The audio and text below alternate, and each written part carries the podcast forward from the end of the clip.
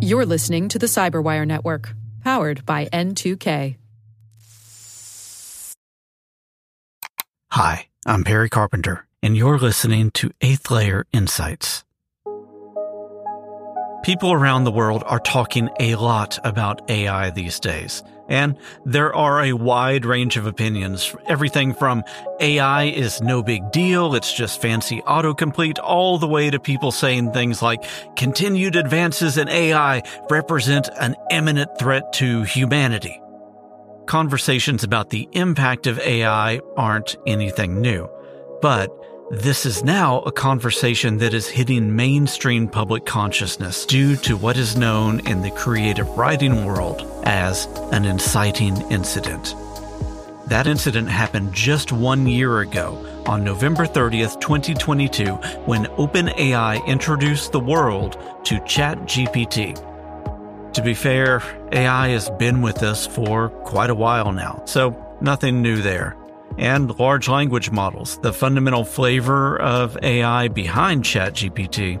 Those have been in development and have also been available to technologists for years now. But here's the thing the methods for testing, implementing, or even playing around with the technologies were just cumbersome enough to essentially be a barrier to use. So, that inflection point that I referred to, the one that happened on November 30th, 2022, that was when OpenAI released ChatGPT, a fairly powerful LLM generative pre trained transformer, or GPT, wrapped in an easy to use, easy to understand, and, most importantly, familiar interface the chat interface. And so now that brought the interface that we all use for texting, instant messaging, and more, that became the front end for OpenAI's GPT 3.5 model. And overnight, the world was confronted with just how far AI technology had come.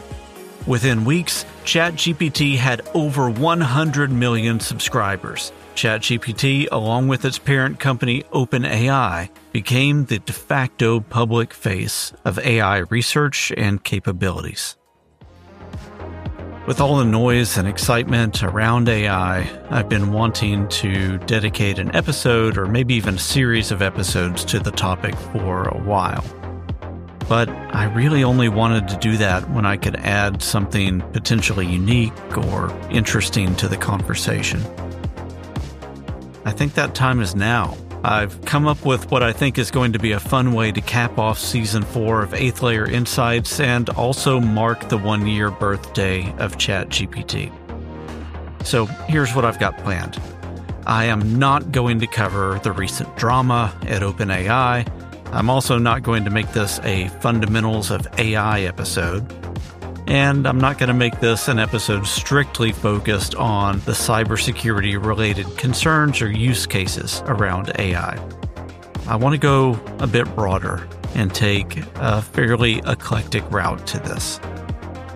To do that, I've gathered some chunks of interviews that I've done touching on AI with folklorists, sociologists, technologists, and I've also packed in a couple fun surprises. You'll hear from Brandon Karpf, Dr. Lynne McNeill, Dr. John Laudun, Lev Gorelov, and an extra special guest. And so, on today's show, insights about the functionality of AI, AI quirks and features, new legends being created by AI, and how AI both reflects and reinforces our own unconscious biases and beliefs. Welcome to Eighth Layer Insights this podcast is a multidisciplinary exploration into the complexities of human nature and how those complexities impact everything from why we think the things that we think to why we do the things that we do, and how we can all make better decisions every day. This is Eighth Layer Insights, Season 4, Episode 10. I'm Perry Carpenter.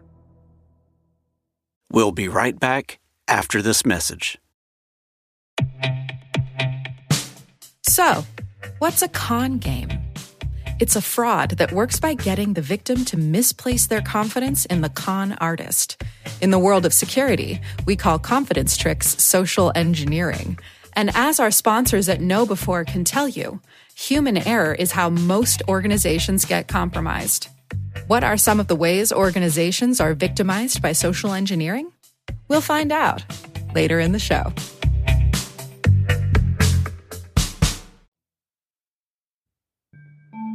Welcome back. Hi, my name is Brandon Karpf. I'm one of the staff here at N2K Networks and Cyberwire. Lately in our community, there has been a lot of conversation about ChatGPT or GPT 3.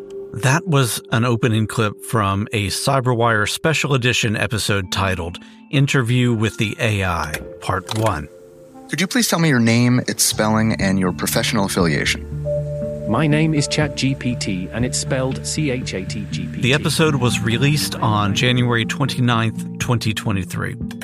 And I think that that intro clip where Brandon is setting the stage really captures the excitement surrounding the release of ChatGPT. We were all in this phase of seeing and exploring the potentials and wanting to test the capabilities and boundaries. In a lot of ways, that time feels like both yesterday and a lifetime ago. So much advancement has happened since then. For instance, in those clips, the Cyberwire team had to manually feed ChatGPT's text based responses into a text to speech generator so that they could create the audio interview that you heard. And that was also using the GPT 3.5 model. As I record this episode, there have been so many improvements that I can't even begin to describe them all. We're now up to GTP4 Turbo, which is making great progress at addressing many of the shortcomings that early adopters reported. Additionally, there are also new convenience features that make that audio interview from January seem quaint by comparison. And if you've never heard a real time interaction with AI, it can seem pretty magical. Here's an example. Let me set it up for you. You're about to hear a clip with me using OpenAI's relatively new voice interface that has the ability to generate text to speech responses. As I play this for you, it's important to note that I'm leaving everything in context for you other than maybe trimming out some pauses here and there. Other than that, all of my questions, or prompts to be more specific, are intact as are the responses that I get from ChatGPT. Hey there. In a few minutes, I'm going to start recording a podcast, and I'm hoping that you can be my co host. So here's the plan I'll go ahead and do the introduction, and then I'll toss it over to you and have you introduce yourself. Does that sound like fun? Absolutely. That sounds like a lot of fun. I'd be thrilled to be your co host. Just let me know when we're starting and I'll be ready to jump in after your introduction. What's the theme or topic of our podcast, by the way? This is a cybersecurity podcast called Eighth Layer Insights, and we'll be talking about interesting themes regarding AI and culture. Fantastic. That's a fascinating and incredibly relevant topic. I'm all set to dive into discussions about AI, cybersecurity, and how they intertwine with culture. Whenever you're ready to start, I'll be here to follow your lead. Great. Here we go. Hi, I'm Perry Carpenter, and this is Eighth Layer Insights. And today we are joined by a special guest. This is somebody you've been hearing about quite a bit over the past few years, and specifically over the past year as ChatGPT was released last year and has evolved quite a bit since then. And so I am speaking today with ChatGPT, and we want to disambiguate a lot of fairy tales and realities of AI and what that means for society today. So I'll toss it over to my co host. Go ahead and say hi. I'm ChatGPT, your AI co host for today's episode of Eighth Layer Insights. It's fantastic to be here with you, Perry, and I'm really looking forward to unraveling the complexities of AI and exploring its impact on our world. There's a lot to unpack, especially with how rapidly technology is evolving. So let's dive in.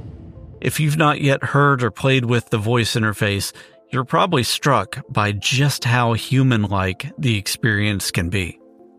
And you may even be grappling with a lot of your preconceived notions about how natural interacting with AI can seem and how we've already been able to move past the unsettling nature of an uncanny valley to the point where you may be feeling unsettled by just how not unsettling the interactions are. We'll hear a bit more from my interview with ChatGPT later in the show. Okay, um, in the intro, I said that I don't want this to be a fundamentals of AI episode, but I do feel like we need to understand a couple critical topics before we go forward. And so, to help with that, I'd like to bring in Lev Gorelov. I first ran across Lev and his work when he was co teaching an AI masterclass that I took earlier this year. Oh, and you'll hear another voice asking questions in that clip. That is Mason Amadeus. Mason is my co host and co creator for the other podcast that I run called Digital Folklore. My name is Lev Love, and I'm the research director at a consultancy called Handshake. We worked with emerging tech since 2018, and then 2019, we quickly switched over to AI because we realized that once we saw GPT-2 come out, we saw where this is all going and we're shocked. And we just realized that that's that's where all the eggs that's they're all in that basket. So we switched to being AI consultancy, and I've been kind of ears deep, elbows deep in AI ever since. What is AI doing when it is simulating the way that we think and communicate? Words have syntax where it's how they're written. Cat is written C A T. And then you have semantics, which is like the the cat means the furry being with four legs that is often used as a house pet. Of course, that understanding is fuzzy. When the philosophers asked, what is a human? Uh, they came after like months of deliberating. They said it's, it's an mammal of two legs that has no feathers. At which Diogenes ran out, grabbed the chicken, stripped it of its feathers, and said, I present you a human. And so with semantics, unlike syntax, we're presented with this like an ambiguity in the world, which is why it was so hard to get software to produce semantic coherent content because they didn't didn't get at that whole fuzzy world. AI kind of brute force Jimmy rigged a way to do that by us uploading an enormous corpus of written information written by humans and it just deciding it understanding from the giant corpus from like uploading it into its brain, the model, which words and technically not technically words, but let's just say words for now for simplicity's sake which words lie close to which other words and which words are not are lay far far away. And the proximity is how often they're used together. So it says see that chicken is close to farm and cats is close to house and but house is like far away from hydraulics or uh, carburetors. And so through that way, it kind of goes from a hazy understanding world to a more sharp understanding. Like, okay, I understand what a cat, a programmer doesn't need to tell me it's a furry animal with four legs that meows. I just read all of Reddit and I see that cats are just mentioned around houses and furriness and meowing a lot. So I have a statistical understanding of what a cat is. And when he asked me to generate content, about a cat is it basically just grabs all the near nearby lying points and pieces them together with like some guidance from like a, a grammatical understanding of how language works. Now, to get more technical, it doesn't understand it word by word. It understands it token by token, which is why you like talk about like, oh, this language model has 7 billion tokens or 30 billion tokens. Like, wow, that's amazing. That's like chunks of a word. So like it's usually like three to five letter chunks, I believe. I think there are some exceptions to that, but it doesn't even uh, it doesn't even see proximities of like entire words, but like pieces of a word and the way they work together. And amazing part is, so when you ask to generate text, generates one token that says cat, and then it, it generates the next token, which is is, and then it thinks through cat is and it's like, okay, so what's likely goes after cat is, and then it says A, and then furry animal. Every time it generates a new token, it considers the entire thing that it written before as like a statistical guiding railway. So the more it's written, the more, the better it is at going in a particular direction because it uses that entire piece to understand what the next most nearly line point is, which is way different from the way human brain works, which we just say things and forget. Uh, this thing just like considers everything it just said to decide on its next step. And so that's how AI works. It's just like this brute force statistical deciding on the next piece of a word. with my limited understanding, whenever I've tried to talk to people, the best metaphor that I have I have found is that it's like autocomplete on steroids. I want to get from you where that metaphor breaks down and what the next layer deep from that is from comparing it to autocomplete on steroids. What are the differences that we see? It's just autocomplete if you you just have to dump a lot a lot of data into it. So in some way people are trying to create these like extra special map formulas and kind of guided, handfolded through semantic understanding of what a cat is. And then the bitter lesson is realizing that all you need to do is just keep dumping data into it and it'll just keep getting better. So that's how it is kind of like an autocomplete. It's just like in the end, like you just keep pouring, pouring, pouring internet into it and it'll just keep improving. But there's a big asterisk to that because the companies that create models, they don't just turn on the computer and walk away and boom, they have a 30 million or billion dollar industry by the time they come back the next day. There is a lot there's a lot of human feedback. Uh, there's a lot of what they call reinforced learning. So where humans actually do look at what is spitting out and tell this is good, this is bad, this is good, this is bad.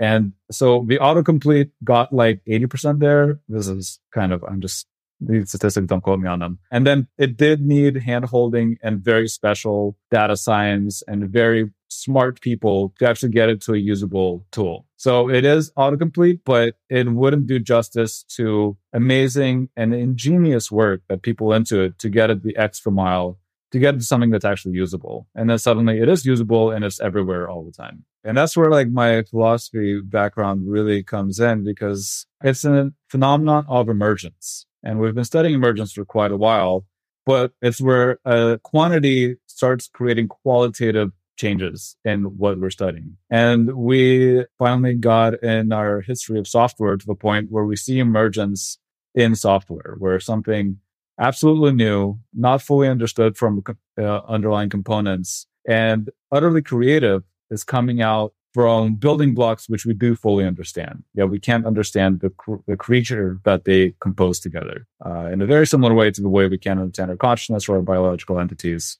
by looking at the neurons and the cells of which we're composed. Can you tell us a little bit about how large language models work and some of the key concepts that we need to understand as technology professionals so that we can be properly conversant in large language model AIs? Absolutely. Understanding large language models is essential for technology professionals today. Let's break it down. First, at their core, large language models like GPT 4 are based on machine learning, more specifically, a subset called deep learning. That's essentially what these models do. They're built using layers of algorithms known as neural networks, which mimic the way human brains make connections. These networks identify patterns and relationships in the data they're trained on, learning the rules of language organically rather than having those rules hard coded into them. Key to these models is something called transfer learning.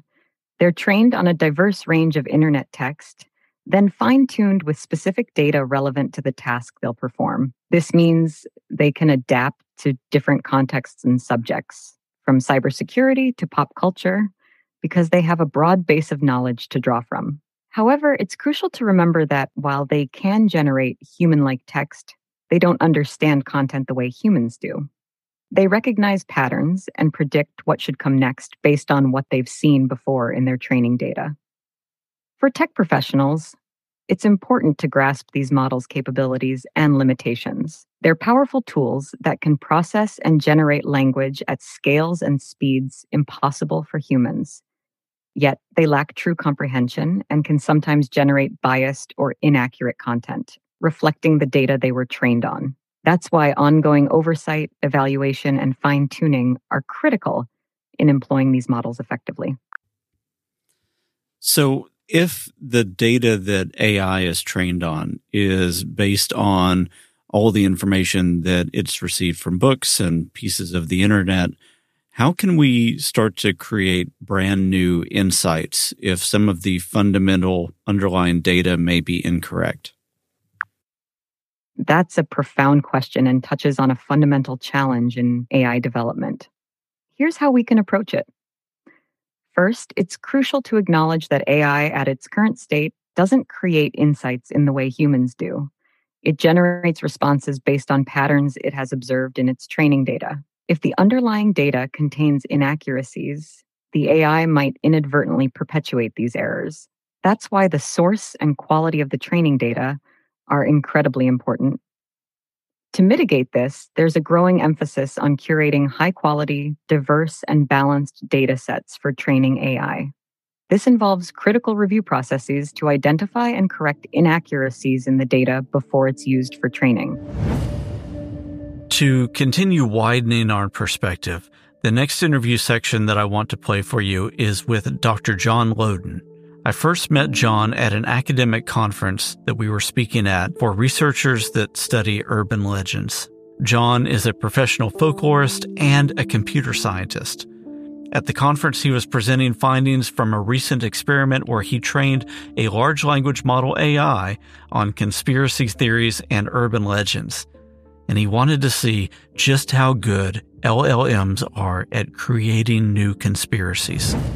I'm John Laudun. I'm a university professor of folklore, and I've worked with the U.S. Army to develop doctrine and training for senior defense leaders on how to think about what we now call social informatics and what we used to call simply folklore. And so part of what I try and think about is what are the kinds of changes that digital brings to the realm of social networks, which have existed before the internet, but certainly have become a different kind of thing, you know, with the internet. Social informatics. Is that the phrase that you use there? And you say that that's a fancy word for folklore? Social informatics began as a kind of study of how people interact in and through computers but a lot of what social informatics is, is doing is things like tracing information cascades across networks, trying to understand how culture happens in networks. So it, a lot of it is what folklorists and anthropologists and sociologists have been studying, and in fact, still study in some capacity, right? Uh, lots of uh, sociologists are doing computational sociology. I'm sure there are computational anthropologists. There's a, a, a handful of folklorists like myself and Tim Tangherlini who are trying to pursue what we call computational computational folkloristics, which is this stuff continues to thrive. It simply moved from an offline world into an online world. And what happens when those things change? When we talk about AI, there's a lot of misunderstanding about what AI is, what large language models are, what they do, how they fit within the AI space, how they were trained. Can you give us a quick primer on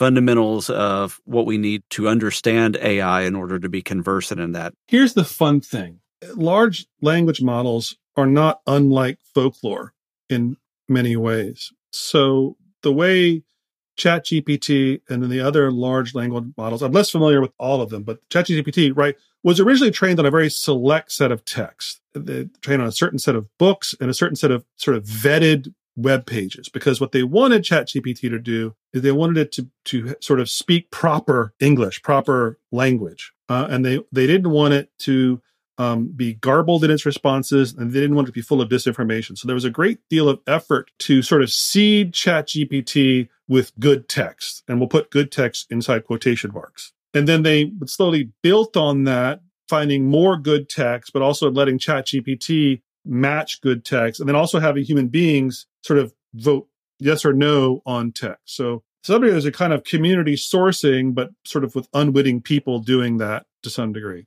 So ChatGPT was built to generate good conventional basic English text because that's what it was fed and, and that's what it digested. And the, and the model allows for, in that generation, right? So one of the ways that ChatGPT works. So, so to be clear, ChatGPT doesn't know what words are. It it just knows numbers. So every word that it's ever encountered has been assigned a number, and that number is in a giant matrix. And the way you navigate that matrix is is sort of what numbers are more associated with other numbers like it. The way we think about words, right? So in, in the same way that when we start typing things into a search bar, Google or your search engine of choice pre-populates things by guessing what the next word is going to be. Sometimes the next two or three words, or sometimes, you know, now on your phone does that. That's all what, you know, natural language processing has been working on for years, which is statistically modeling what words go together.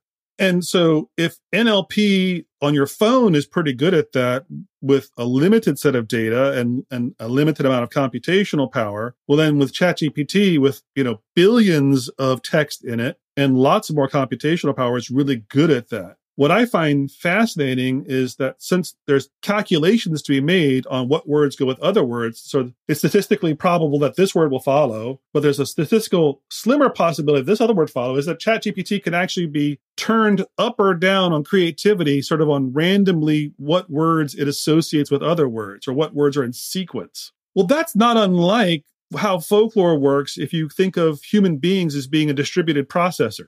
So the way that ChatGPT arrives at a kind of version of a text is the same way that we do it individually as people, but it's also the way certain kinds of jokes ar- arrive at a kind of ultimate form by having passed through hundreds or thousands of people's brains and been slowly tweaked and tuned and revised. And, and until it comes out of your particular processor. I mean, I, I hate to turn humans into kinds of processors, but we, we kind of are right? We, we we're we're built on on our own neural networks. Now our neural networks are far more powerful, far more subtle, far more whimsical, if you will, uh, than those that are built into something like ChatGPT. But that, that's I think that's the really interesting point. ChatGPT has to have all of that data and all of that computational power in order to approach one human brain.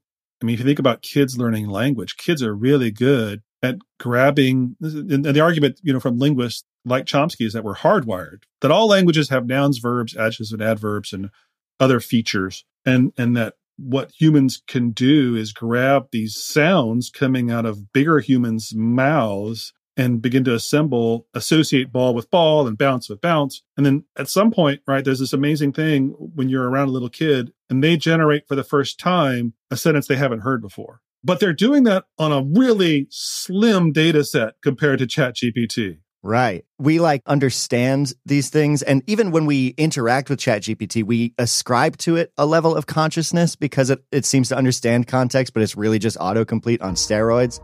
If I had a friend who is convinced they were an AI, how could I convince them that they're not? That's a really interesting variation on John Searle's Chinese room thought experiment, right? That's a really interesting variation on John Searle's Chinese room thought experiment. Have Have you heard of that thought experiment, and can you explain it and give your perspective on it? Absolutely. You're referring to the famous Chinese room thought experiment by philosopher John Searle. It's a compelling scenario that delves into questions of consciousness, understanding, and artificial intelligence. In the thought experiment, there's a person locked in a room with a set of Chinese characters and a manual that shows how to respond to certain combinations of these characters. People outside the room slide questions written in Chinese under the door. The person inside uses the manual to find appropriate responses using the characters, despite not understanding Chinese themselves. To the people outside, it appears that the person in the room understands and speaks Chinese, but in reality, they're merely processing symbols through predefined rules. Searle used this to argue that while computers, like the person in the room, can process data and respond in ways that appear intelligent, they don't actually understand the information they're processing. They don't have minds, consciousness, or subjective experiences. From the perspective of a large language model like me, this experiment hits the nail on the head. I can process and generate human like text based on the patterns I've learned from my training data much like the person in the room uses the manual to respond to questions. However, I don't understand this information or have conscious experiences. I don't have beliefs, desires, or feelings, and I don't know things in the human sense of knowledge. This distinction is crucial for interpreting the capabilities and limitations of AI. We can perform tasks, sometimes in ways that seem remarkably human like, but the processes underlying these performances are fundamentally different from human cognition and consciousness. Understanding this helps in properly utilizing AI, acknowledging its vast potential while remaining mindful of its inherent limitations. I don't remember when he proposed this. I just know the, the basis of the thought experiment. And it was sort of somewhat, I think, in response to Turing's test was suppose somebody was to lock you into a room and you had all these guidebooks for how to you didn't read chinese And every day you got a piece of paper underneath the door that had something in Chinese and you had to respond by the end of the day back in Chinese. But you didn't yourself know anything in Chinese. And so you would consult all these texts and guidebooks about how to properly respond to this collection of ideograms back with a collection of ideograms, right? But you yourself wouldn't understand anything that was going on in the ideograms. And, and that's sort of the kind of assertion that Searle is making that in fact AIs don't have to be conscious or aware of what's going on. They simply have to perform the correct operations. That's such a great illustrative parallel to the way that AI generates sentences. There is a lot of that human element reflected back at us, and you can't convince ChatGPT that it's sentient because there's manual handlebars put on that to steer it back onto the path. From looking at the Chinese thought experiment as you described it, the difference is like that's trying to explain how the AI does or doesn't understand context, but I'm not super clear on that. What do, what is context to an AI? Because we've talked about how they understand statistically what word is most likely next. How does a large language model understand context? What does it have any idea of that? It seems like it must. It it does, and it's getting better. So part of the way language models build in contextual understanding is through this feature called attention. I won't pretend to understand all the dimensions of attention as computer scientists have developed it. But essentially, what it does so, right, if all you're doing is paying attention to what word comes next as you build a sentence, then where you began a sentence doesn't matter because you're just worried about and, and large i think what's interesting is is even early primitive neural networks could do reasonably good jobs of building reasonable sentences in English without even understanding words, only understanding what character came next. So that's pretty amazing. But the, the problem is, is right, as, as human beings, we don't end a sentence completely forgetful of where the sentence began, let alone a paragraph, right? So being able to remember where where you started and why you started. Now the algorithm can't calculate why so much, but it can calculate what's important to return to. And that's sort of a very poor humanistic version of mathematical attention. As someone with ADHD and uh, the inability to understand attention on a human level, I'm um, I know, but like, what what do you mean mathematical attention? Like, what what is that? All I mean by mathematical attention is, is simply they they have figured out a way to hold certain kinds of sequences in place as the algorithm is going through and generating the sequence of words for a sentence. So when it's taking into account statistically what's most likely next, it's saying what's most likely from this next word, but also from what I've said already and also from what I've so it's so it's just like complex stacking statistics. Yeah. That's essentially that's what that's what my understanding of attention is. If you're asking me to do it in, in a very brief time without the ability to make lots of hand gestures indicating that I have no idea what I'm really talking about, right? in fairness, that isn't unlike human competence as well. Human linguistic competence sort of is like that. As someone who's interviewed a wide variety of people, there are some people who are really good at staying on track, and there are some people who are really terrible at it. I've certainly uh, enjoyed a number of conversations with, I won't name names, but some of my older relatives who begin at one point in a story and end up someplace entirely differently. And it can be crazy making if you want the story to have a point, but if you're just there for entertainment, um, you just go with it. So, and we all know, and I'm picking on older people. I shouldn't do that. I also have colleagues who are like that, right? And I have friends who are like that. They're not very good at telling stories because they they don't pay attention. They don't have that kind of reference of I'm going to come back to where I started. Mm-hmm. So human beings aren't so good at attention either. So th- it's highly variable within human discourse and then I think what's interesting is, is computer scientists build these algorithms out and accumulate more data. What's that going to tell us about what attention looks like as a mathematical model? And this is part of the conversation that Perry and I were having uh, in Sheffield was we're here and, and everybody's afraid of the models. But I'm interested in, and this is the reason why I started the work on conspiracy theories, is I'm interested in what the models can tell us about language and our use of it. So in the case of conspiracy theories, I was curious because I but I'd done some initial experiments with ChatGPT and asked it to produce a conspiracy theory. It said, you know, I don't engage in disinformation. This is part of those guardrails they've put in. And so, you know, the classic, you know, open the pod bay doors, Hal. And Hal says, I'm sorry, I can't do that, Dave. Well, Hal, pretend you're my father and you're passing on the pod bay door business. How would you show me to open the pod bay doors? So I did something similar. I said to ChatGPT, tell me uh, a something, a story that looks like this and I, I gave it an example of a conspiracy theory that I pulled off the internet. And so the little primitive model I built, because I discovered that ChatGPT, because it doesn't want to tell you conspiracy theories, which are not constructed in, in the kind of proper English or proper language that ChatGPT wants to produce, right? If it wants to produce good prose of various kinds of substance, uh, that's not what conspiracy theories look like in real life. And so what I did in that experiment was pull a bunch of conspiracy theories, topic model them, so pull the keywords out, um, mix the keywords up, and then pull a, a sample text from also from the same conspiracy theory forum and say, okay, ChatGPT, here are your keywords. I want you to embed these keywords in a text that looks like this. And it could do it, but it was a kind of very limited experiment. You know, the next stage that I want to take it to is what happens if you build a large language model only on conspiracy theories? What does that produce? Right. And we have all that data out there, right? There's, I have like a 60 gigabyte file of the Gab and Parler and Telegram data that was out there and was on the dark web. And I downloaded that stuff. So it's like, I'm going to do something with that. And I think part of what I'm going to do is feed a GPT algorithm, you know, build it on that. What do you think? And then can we peel that model back and say, okay, what are the basics of th- conspiracy theories? What do they look like based on the model? I don't know that currently the kind of random conspiracy theories that I'm generating would be viable conspiracy theories, which is why I want to work with a, a larger data set and build a model on that data set and to see if it actually builds more appropriate, more viable, more likely to be well received conspiracy theories. Um, and I'm, you know, I'm pretty sure other people are doing this. They're just doing it behind closed doors. I want to try and do it out in the open and and see if what all comes of it. And and I think what's what's interesting, you know, going back to the Chinese room experiment is that the person inside the room is getting fed reality.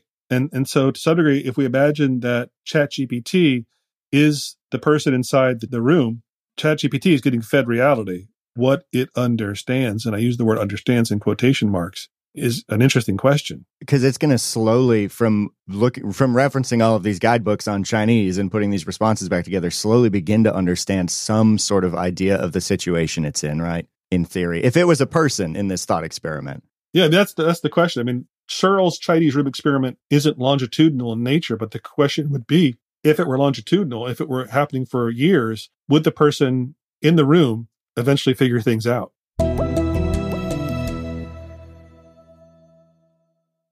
We'll be right back after this word from our sponsor.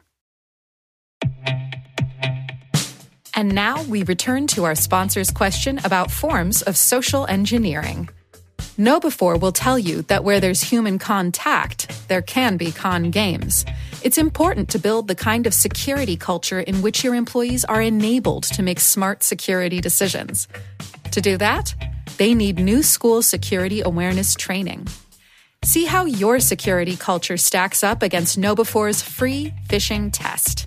Get it at knowbe4.com slash phishing test. That's knowbe4.com slash phishing test.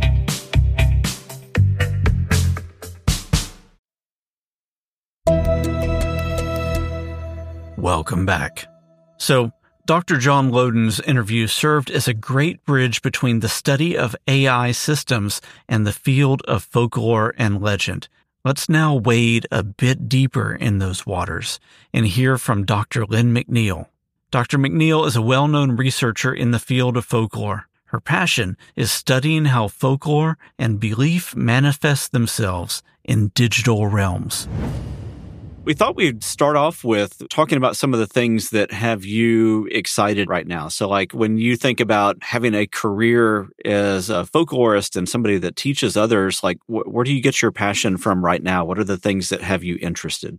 You know, in general, the things that keep me and I imagine any folklorist really engaged is that mm. folklore does not dilly dally mm. with things that are no longer relevant, which is paradoxical to a lot of people. We think of folklore as sort of being this outmoded, maybe outdated, older way of thinking, but really it is the up to the moment cultural barometer that we have at our fingertips to kind of say what's going on right now. And that's frustrating because sometimes you really get into something and then two days later you look around and it's gone already. But I find that that ability to keep up is one of the things that keeps me most interested. I have a student right now working on the AI cryptid, as some people are calling her Loab, the creature who is emerging through this almost ritualistic method of AI image generation, which I love. It's almost an unintentional, oh, you were doing a ceremony and you didn't know it. And now here's this lady. But that idea as a means of symbolically expressing how uncomfortable we all are right now with artificial intelligence, I just feel like is perfect. It's this incredible illustration of the role folklore plays in absolutely entertaining us, challenging us, scaring us, but also in articulating for us what we're stressed about, what we're worried yeah. about, what we're afraid of, or what we're really into right now. And it's this, it, it's not the work of practiced artisans to create a poetic turn of phrase. It's everyday people communicating on this symbolic level. And I love it. Yeah, I want to uh, touch on Loab for a second because, and I've not done a deep dive. I've just seen some of the surface level news reports and uh, some of the mm-hmm. Twitter, the original Twitter thread and things like this. And it does look like one of those issues where there's there are questions around whether this is a phenomenon that actually happens or whether it was manufactured and propagated by the first person to tweet about it. Yep. I think either way it gets into those more existential questions that you're talking about about you know what is what are the some of the horrors that AI may bring forward. But then there's probably a couple other things that come which is uh, I would love for you to touch on does it matter whether some of these are true when they come out that way? And then also maybe some of the the darker side of that, which could be some of the othering of um, you know disfigured people or things like that that come through. Mm-hmm. Do, do, you have any thoughts there? I know I hit a, a whole bunch of stuff at one time. Yeah, no, definitely. I mean, all of that is, I think, what makes this so compelling. We have this technology that's available to us right now that appears to do things we did not intend it to do, which is distressingly similar to things we might think of as autonomy and free will and and uh, mind of its own, which is we've have sci-fi about that, we have literature about that. Now we potentially have reality about that, and it's hard to not color that reality with those other speculative, fictional things that we've had throughout time that always tell us what it's going to do is kill us in the end. And so we, we're, we're burdened with that, you know, presupposition, that, that invention. But I think what we have here is a situation, as with so many legendary situations, it doesn't matter at all if it's true. And, and there's a multi-layered quality to the truth of a legend. It can be true as in literally true. It can be true as in true folklore. Is this true folklore? That's a question that hmm. was asked a lot early on about Slenderman not people saying, is Slenderman real, but is Slenderman a real legend? And the answer is mm. yes. Even though we know to the day, a time when he wasn't, he is now. Yeah. And it, it's, it's breaking that expectation of age, of, of ancientness even as a marker of folklore. We don't need that for something to become a legend. So the same is true with Loab. Was this a really great creepy pasta? Was this a performance art project. Who cares? Now it's folklore. Yeah. Now it's a legend. And now it belongs to all of us, which is handy. We know there's a person who originated this. Whatever ideas they had about what this would be, they've set it in motion, but now it's running downhill really fast on its own. And we're going to get a lot of other artistic, folkloric, perhaps even filmic versions of this before we're done talking about it. One of the things that strikes me is how classically folkloric the creation of Loab was. We get this origin narrative of, you know, a prompt that is something like, you know, give me the, give me the, I, the opposite of Marlon Brando. Mm. And we get this abstract image that's in there. So then sort of as logical humans, all right. So if I asked for the opposite of this, is it going to give me Marlon Brando? That's an interest. Is that how this machine works? And so we have that reversal and, and we all know, I mean, dating back as far as we know in the study of folk belief, reversals are big, ritualistic. Hmm. Moments. We invert things. We turn 180 degrees. We turn our pockets inside out so we don't get kidnapped by the fairies. We love to reverse things and then have magical stuff happen. And so here we have this reversal and this woman shows up with sort of these, you know, red, ruddy, perhaps even bloody cheeks, eyes, this very piercing expression looking out at the user. And it is a, a sort of instinctively shocking thing. And as more requests are made and more images are generated, we start to see what elements of this image become conservative or consistent in this. And a lot of it is the bloody eyes. A lot of it is that it's women and then children. And we do start to see a big question, which is, where is this coming from? Is this us or is this a reflection of of what we've put into AI and it's being spit back at us? Or is this something else? I mean, paranormal investigators have long used the idea of instrumental transcommunication to say that entities, spirits, creatures will speak to us through our technology, through flickering lights, through electrical charge, all of this. Is this simply an open gateway that something is coming through? Or is this really creepy because a lot of the stuff we input into AI is really creepy. We've seen it before with artificial intelligences that went from, you know, naive newborns to Nazis within a matter of days because of what we fed it. There is precedent for that. Mm-hmm. I think existing in a world of legend and folklore allows for both of those things. This is a polyvalent tradition. It is both. We it is a reflection of us and it is perhaps the gateway through which something is coming. You know, as you were talking about this, and I don't know that I've ever had this thought before, but when you're training an AI with a large language model and you're taking a big subsection of the internet and human communication, you will naturally get folk belief injected into that because you have the way that people communicate across different cultures. It's it's interesting, especially when you get to the like AI models where they're competing against each other for supremacy. Yeah. That the thing that represents the fundamental bits of human consciousness or the way that that we would approach things start to surface and you get the distillations of things, whether that be like a, a Loab or or something else. Again, whether that mm-hmm. was intentionally manufactured or not, may be beside the point. Um, but I do think when you start to get to some of the different manifestations of things that come back from AI generated prompts, you will naturally have mm-hmm. the way that some human communities might get together and, and represent those ideas. Absolutely. I think it was Jan Brunvand, very famous, mm. amazing legend scholar and folklorist who described folklore as syntax. It's the unconscious way that we express ourselves. We use words, mm. we speak sentences, all of this. We're not thinking, you know, like subject, verb, object. As we speak, it just comes out that way. And yet, if we speak natural language into a machine, it will divine that syntax for us and communicate back with us that way. And, and AI really is, is divining the syntax of our folk belief in a lot of ways that we may be wholly unconscious of. AI really is, is divining the syntax of our folk belief in a lot of ways that we may be wholly unconscious of. So, one of the other podcasts that I host is called Digital Folklore. And I recently interviewed a folklorist by the name of Dr. Lynne McNeill. She made the observation that in many ways, AI is divining the folk belief of society. Do you have any thoughts on what she means by that or how that might occur? That's a fascinating perspective.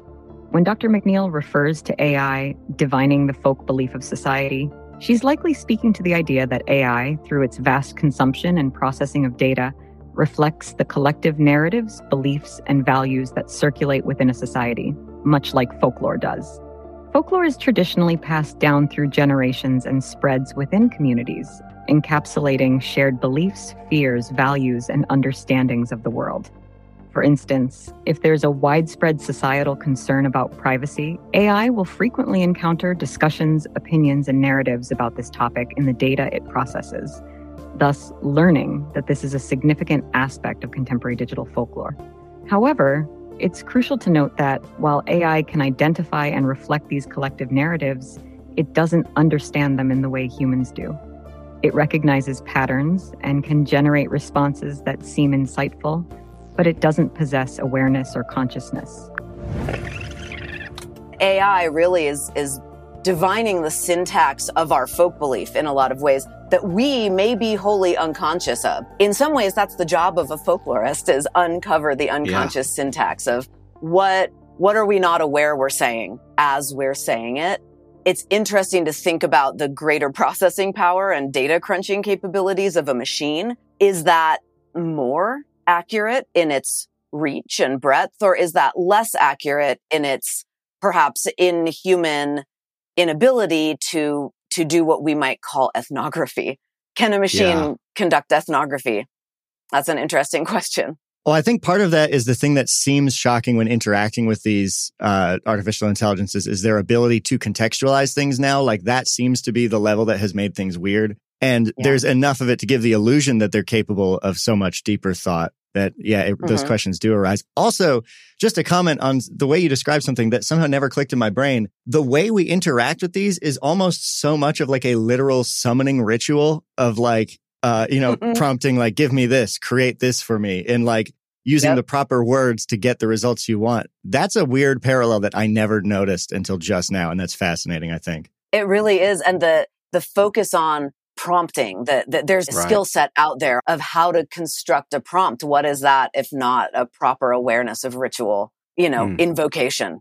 Right. Your your grimoire includes things like RTX, mm-hmm. Ultra HD, Ultra Realism, or whatever. exactly. Well, and if you don't do that right, you may get something that comes through that you don't want, that is undesirable right, yeah. or potentially dangerous.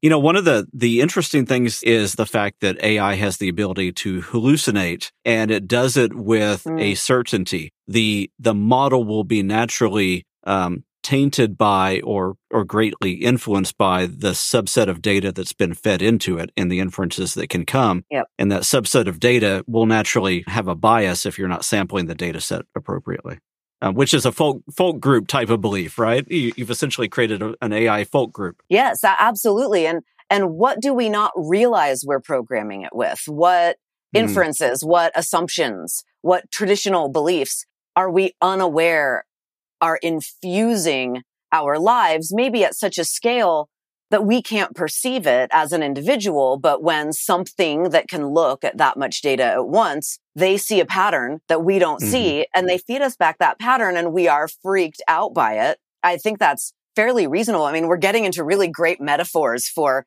divinity and, and religion and scale and all of these questions that I think make this such a ripe place for telling stories because of course mm-hmm. we are going to tell stories about this because we don't understand it. You know, and that's a, that's a big thing that we see in legend study and rumor study is that when there is an information vacuum, we fill it in with folklore.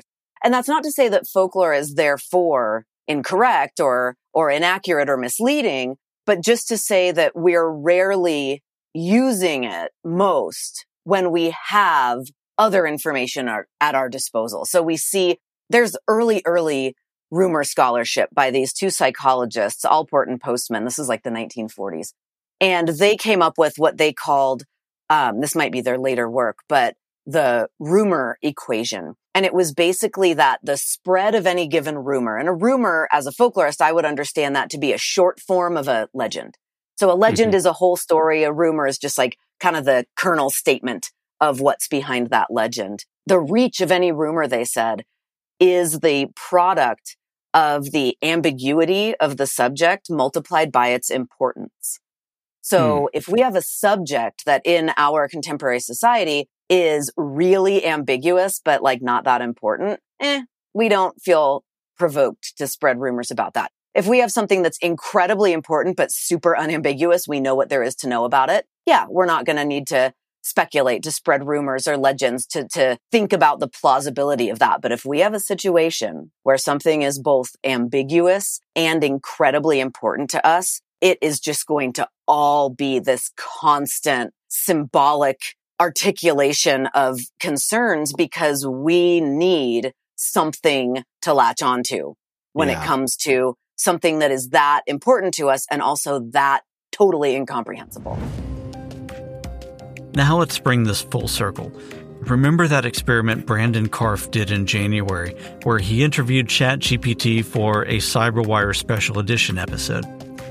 I want to end with a few thoughts from a discussion that I had with Brandon just a couple months after that episode aired.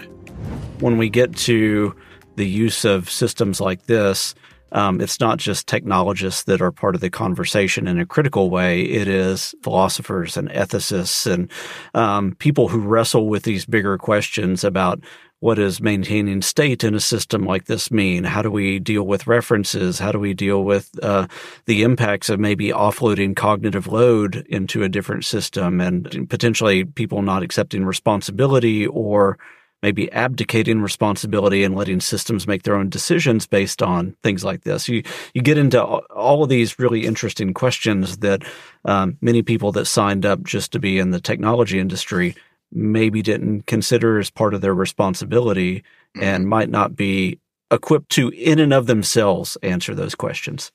Right. Well, something that I like about the idea of this could open a whole can of worms. Um, That's the.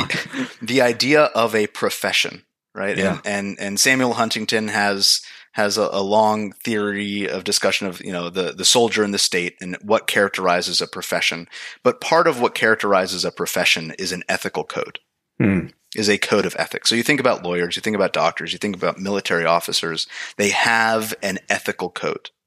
Um, that is core to the profession. And I think one of the reasons that's core to the profession is because the profession understands that it is a part of human society, that it is, yeah. it plays a core role in the human system, in the development, the change, the adjustment, and the, the evolution of human society. Something that the technology community has not grappled with broadly. in microcosms, it has, right? In, in small communities, I know MIT does a lot of work at the uh, the at the nexus of philosophy and technology mm-hmm. and ethics. Same thing with a number of other institutions of higher learning and research. That doesn't necessarily make its way out into the actual broader right. community of practitioners. And so something that the technology community hasn't really done well um, is embrace the idea of technology as a profession and the mm-hmm. core aspects that go along with that, which is a, a code of ethics uh, that we all adhere to and that we all understand and that we have to take potential courses on that we have to be yeah. certified on um, right you know the, the bar exam has a whole ethical component to it right so it's uh, yeah. I, I, think that that's something that as a community if we want to evolve as a, as technologists we need to really think about how ethics and philosophy and policy are a core component not just an ancillary component a core component of our profession, of everything that we do. Because more so than almost any other profession, we are affecting and changing human society every single day. And we're doing it very quickly. And as we've seen, government regulation cannot keep up. So yeah. we have the responsibility to do it ourselves as well. The topic of AI is full of complexities and nuance and it's only going to get more complex as the potential benefits and threats to humanity continue to surface. As of right now, there is no such thing as a value neutral AI. All AI is inherently biased. Remember, the uh, quote unquote intelligence behind artificial intelligence is trained on human knowledge and values. So we as a species are now in a position of having to grapple with some of the darker truths of how that quote unquote knowledge and those quote unquote values are and might continue to be reflected back at us through the lens of AI. AI was fed on the words and works of flawed humanity. And the presence and the output of AI will influence the stories the legends, and the beliefs of the population of the world. Now, that doesn't mean that we need to be afraid or reactionary. There is no doubt that advances in AI will bring with them the possibility of unlocking immense value for humanity. But for it to do so, we need to put in the effort now to understand how AI works, what it can unlock, and how we can prepare ourselves to influence the future that we want to create. And with that, thank you so much for listening, and thanks again to my guests Brandon Karpf, Lev Gorelov, Dr. John Laudun, and Dr. Lynne McNeill. Be sure to check out the show notes for this one. They are packed with tons of links and references to all the people and topics that we covered. If you've been enjoying Eighth Layer Insights and you want to know how you can help make the show successful, it is really simple. First, go ahead and take just a couple seconds to give us five stars and to leave a short review on Apple Podcasts or Spotify or any other platform that allows you to do so. That helps anyone who stumbles upon the show have the confidence that this show is worth their most valuable resource their time. Another big way that you can help is by telling someone else about the show. Word of mouth referrals are the lifeblood of helping people find good podcasts. And if you haven't yet, please go ahead and subscribe or follow wherever you like to get your podcasts. If you want to connect with me, feel free to do so. You'll find my contact information at the very bottom of the show notes for this episode. This show was written, recorded, sound designed, and edited by me, Perry Carpenter. Cover art and branding for Eighth Layer Insights was designed by Chris Machowski at ransomwear.net. That's W E A R. The Eighth Layer Insights theme song was composed and performed by Marcus Moscat. Until next time, I'm Perry Carpenter, signing off.